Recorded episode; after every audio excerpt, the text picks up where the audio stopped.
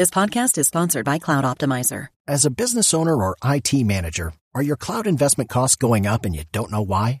It's time for Cloud Optimizer. As you migrate your business to the cloud, what you're spending and why you're spending it can get a little hazy. But Cloud Optimizer clears up the mystery and puts the cloud to work for you. Cloud Optimizer starts by analyzing usage patterns, right sizing resources, leveraging discounts you may not be aware of, implementing automation, and much more. And by reducing unnecessary expenses and maximizing performance, Cloud Optimizer guarantees you a savings of five times what you spend for their service. As you utilize cloud based services more and more, you don't have to lose sight or control of your spend. You can stay agile, streamline your costs, and optimize your performance, plus save significant money with Cloud Optimizer. Make the cloud work for you with Cloud Optimizer. Get a free assessment and find out how much you can save by going to cloudoptimizer.com. Go to cloudoptimizer.com for your free assessment. That's cloudoptimizer.com. Bring on OffTheHookSports.com, your home for real news, real opinions, and what really matters about Tennessee athletics. The Off the Hook podcast at OffTheHookSports.com or Facebook, YouTube, Twitter, or wherever you go for your favorite podcasts. Apple Podcasts, Spotify, Stitcher, Google Play, TuneIn, iHeart. Like, share, follow, subscribe. Off the Hook with Dave Hooker starts now. Here we go with Josh Ward. I am Dave Hooker. We are off and running on this uh, Monday, wherever you're watching or whenever you're watching. Uh, that's when we record. So we've got plenty to talk about from the weekend brought to you by Xul Beer Company. Great panoramic views that are right downtown. You'll love Xul Beer Company. Please like and subscribe too. We appreciate those that did so over the weekend as the YouTube page continues to grow. So that is exciting. I tell you what's exciting is Josh Ward. How are you, sir? Good, Dave. We are getting closer to football. Very good. Yeah, Ryan Brown had a uh, with our, our, friend that is with the next round live had some cryptic Facebook page that this is the last week that we don't have football this upcoming weekend. I guess he's assuming to the NFL preseason games, but it is it is getting here. I think this is the beginning of the last week with no football, so that's exciting. Yeah, NFL camps have already started opening up. So uh, I'm guessing what he's talking about there, we're getting close to the Hall of Fame game, and then you have exhibition games. So yeah, football is here. High school football will be starting soon, and college camps are about to open up. So most media days are behind us. Big Ten still has to go, but as far as I'm concerned, football is essentially here. Yep, and uh, with uh, media days over the weekend. I wanted to get to that, but sure enough, we have. I'm sure it was an accidental news dump on a Friday afternoon. Tennessee with a notice of allegations that happens right about four o'clock, I guess. Uh, it was a little earlier on on Friday afternoon.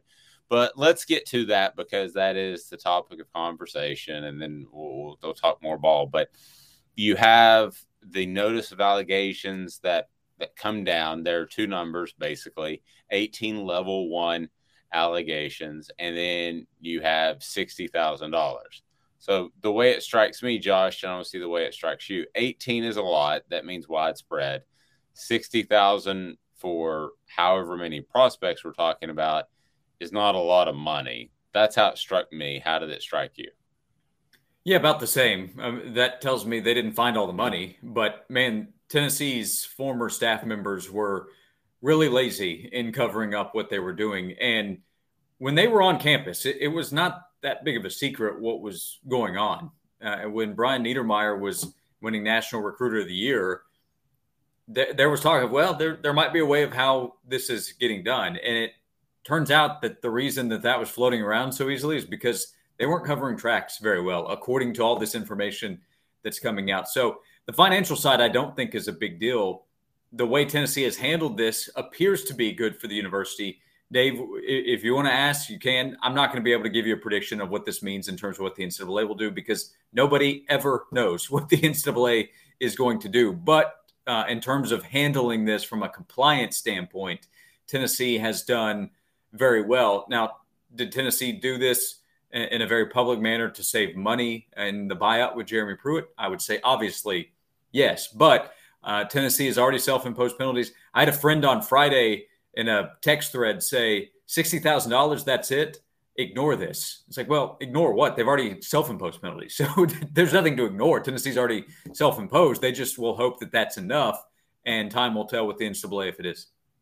Yeah, talk about the self-imposed penalties if you can for those that may have missed it. Um, and I'm not going to ask you to predict what the NCAA is going to do, but I'm going to ask you to predict what the NCAA is going to do. So, you just your your thoughts on what Tennessee has done to be cooperative at this point, and what might happen. I won't hold you to it.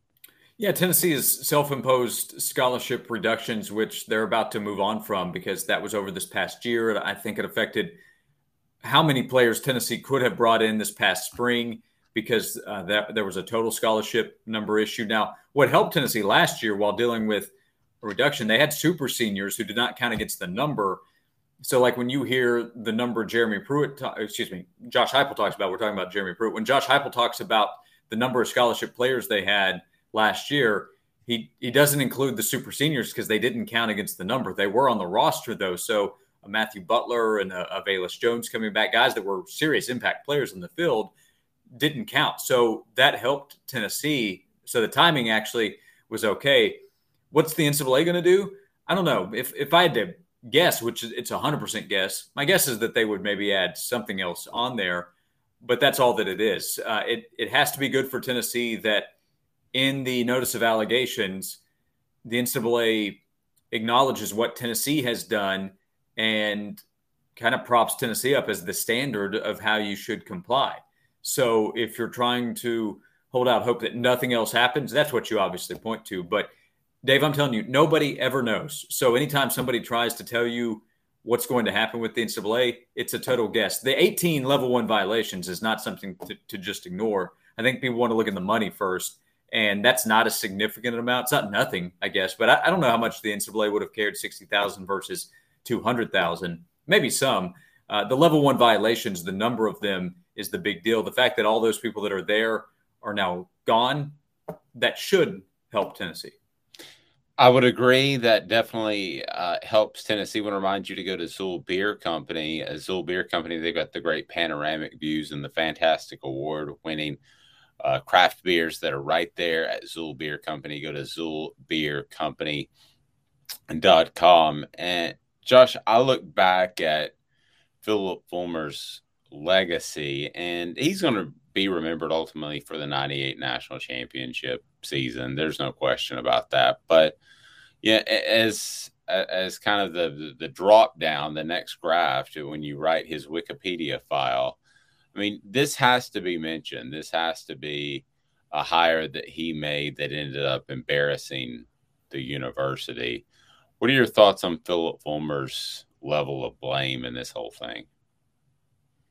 Well, in terms of Jeremy Pruitt in that three year span, I mean, Phillip Fulmer made the hire. He came back as the athletic director, and the hire ended up being a disaster for the program. So, you know, when you look at leaders, people that are in charge, do, are you responsible for it or not? So I would say yes uh, to that aspect. For the legacy, honestly, Dave, I don't think it's going to play that big of a role. I think it's going to be more of what happens next. And I think Tennessee fans like Josh Heupel a lot. And if if he doesn't succeed, then the blame is going to go to Donde Plowman and Danny White, and we'll, we will have moved on in that conversation. So you had the Mike Hamilton era, Dave Hart, John Currie, Phillip Fulmer. If this one doesn't work out, I don't think people are going to be coming back to Phillip Fulmer. I think people are going to be saying, "What's going on at the University of Tennessee? Why can't we get it right?" So uh, it, it's definitely on the bio. And if you want to talk about responsibility, I mean, the people in charge are supposed to be responsible, right? So it obviously was uh, it was probably the worst hire they could have made in in hiring Jeremy Pruitt at that time. Uh, that includes the candidates that John Currie went after and the other candidates that Phillip Fulmer considered. I mean, Mel Tucker was a finalist. How good of a hire would he have been compared to to Jeremy Pruitt? But in in the legacy conversation, I honestly don't think that it's going to play much of a role at all. The reason I agree with you so strongly is because I almost felt like Listen, Phillip Fulmer looks out for himself. He loves the University of Tennessee, but he, he loves Phillip Fulmer just a little bit more. And that's understandable. We all have our own motivations. But it felt like he was asked to help. Now, I'm sure he wanted more power, don't get me wrong. But it did feel like he stepped in at a time. He could have had Mel Tucker, you're right. But it, it felt like he stepped in at a time that the university needed him and it wasn't a very easy job to take over because of all that had preceded it. Yeah, I agree with that. It, it was a terrible time to take over. Now, what role did Phillip Fulmer play in Tennessee believing he needed to be the guy to come in? I mean, that's that would be an important part of the discussion to try to figure out. Uh, it's just that the hire was so bad. I mean, you could have hired essentially any other candidate you could have come up with, and the person probably would have done less damage than Jeremy Pruitt ended up trying to do. I don't know. You know, part of it too is they didn't win. You know, if if Tennessee were seven and three instead of three and seven in 2020, I don't think we're having this conversation. But they went three and seven, so they were they were bad on the field. They had a they had a weird but ultimately successful 2019 season, but 2018 was no good. 2020 was terrible, and then you had everything that was happening behind the scenes. But I'm telling you, on the recruiting trail in the world of college football, it was no secret what was probably going on at Tennessee it was just a matter of did somebody want to look into it? And when Tennessee was no longer winning in 2020, Tennessee wanted to look into it. Well, and yes, there it, it, was no secret. The good news is that there weren't McDonald's bags actually full of cash, according to the report I read. It was long; it's 51 pages. Unless I missed something, Josh, at least they weren't stuffing money in McDonald's bags. We've got that. No, just uh, expensive meals at McDonald's that were going into the bag. So if that makes you feel better, sure. Uh, I, will tell you this: the jokes are never going to go away. So Arkansas fans and Florida fans and Michigan fans, when they want to make McDonald's bag jokes, they're still going to make them. Yeah, I would agree with that. And um, I thought one of the things that was most disturbing, Josh, is the the widespread uh, infractions. I mean, not only assistant coaches. Hey, I get it. I think there are a lot of programs that they have the one main coach and they have the bagman assistant coach, and those are the only two people that really know about it. But this, there were like five coaches, four support staffs, and Jeremy Pruitt's wife. Did the dog not get involved? I can't figure out why he didn't think it was a better idea just to keep it a little more quiet. That's the thing that befuddles me about the whole thing. Yeah, it's baffling, honestly, uh, because the, you know Jeremy Pruitt's been around college football for a long time. Brian Niedermeyer, uh, somewhat, he, had not played a big role, uh, neither at Shelton Felton until getting to Tennessee in terms of a big Power Five program. But uh, I would have thought that they would have understood that you need to be a little more cleaned up in how you're going to do your dirty business. And for whatever reason, that was not the case. But using university issued phones is just so stupid that it baffles the mind that that it could have happened, but it did. Uh, Andy Staples wrote one of my favorite college football columns ever several years ago uh, for Sports Illustrated at the time, and it was cheating for dummies. It talked about burner phones and it talked about Cash. I think Cash was three of the seven rules, something like that. Uh, go check it out. And you know who should have checked it out? Jeremy Pruitt and his staff members, because it wasn't that they're cheating. I'm not trying to, um, I'm not trying to condone that type of behavior, but th- that's how it works in college football. That's just the reality. Like it or not, it's perfectly fine to not like it. Cheating happens. It happens at a bunch of schools in the SEC, maybe all of them. But the other coaches at the other schools that are doing it are not stupid enough to make it easy to track. Well, I shopped for a burner phone recently, and it's not because I'm Hugh Freeze. It's because I um, wanted a third camera when we were broadcasting from SEC Media Days. They're only about $39 a month, Josh. I mean, to not insure yourself for $39 a month is I'm sorry, that passes the I'm just cheating to I'm just stupid category. Yeah, I mean it would uh it would come across that way. And I, honestly, I am surprised. Like, you know, Jeremy Pruitt, we can make the asparagus jokes and all that. He had he had been at Florida State, he had been at Alabama for a long time, and for him to be at charge at Tennessee, like he he knew they needed to get the big time recruits. Well, he also knew how they needed to get the big time recruits.